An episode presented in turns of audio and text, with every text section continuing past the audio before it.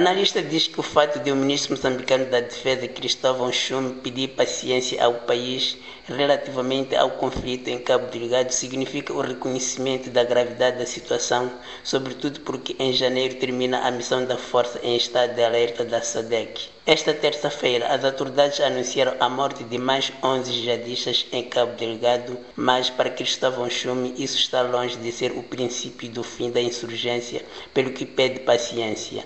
Este novo momento, é preciso que o país tenha muita paciência. Este novo momento vai nos esgotar em termos de paciência. Mas como digo, é preciso que o país tenha um pouquinho mais, digamos assim, de paciência, para que as operações militares continuem. O analista Fernando Lima diz que nunca houve, pelo menos ao nível militar, o sentimento de que a situação em Cabo Delgado ia melhorar repentinamente, mesmo sob o ponto de vista estritamente operacional, e é isso que está a acontecer. Deixaram de acontecer os grandes ataques, nomeadamente com a ocupação de vilas, com a ocupação de aldeias, mas continuam os ataques esporádicos em grupos mais pequenos, eh, também com objetivos eh, muito específicos. Por um lado, a continuação de manter uma campanha de terror, mas, por outro lado, com objetivos de ir buscar abastecimento. Alguns dos ataques reportados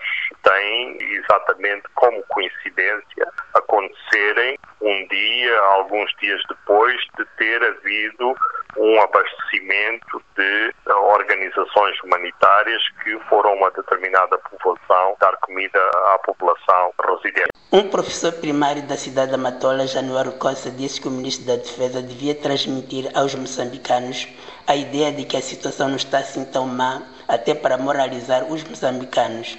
Mas Fernando Lima não defende este ponto de vista. A perspectiva do ministro da É correta e, por outro lado, também reflete outro aspecto. O facto de haver tropas internacionais em Moçambique que auxiliaram o país a, por exemplo, destruir as grandes bases e as grandes concentrações jihadistas, isso não impede que pequenos grupos de jihadistas continuem a operar e que esse mesmo tipo de, de ataques são mais difíceis de controlar por um grande contingente militar. O presidente moçambicano Filipe Nhosi diz que a exploração de gás arranca já para o ano e há quem receie que até lá a situação militar não esteja ainda resolvida. Fernando Lima entende que os terroristas vão eventualmente continuar a operar em pequenos grupos sem ameaçar diretamente o projeto de Afões. Mas continuam a ser uma ameaça, uma vez que causam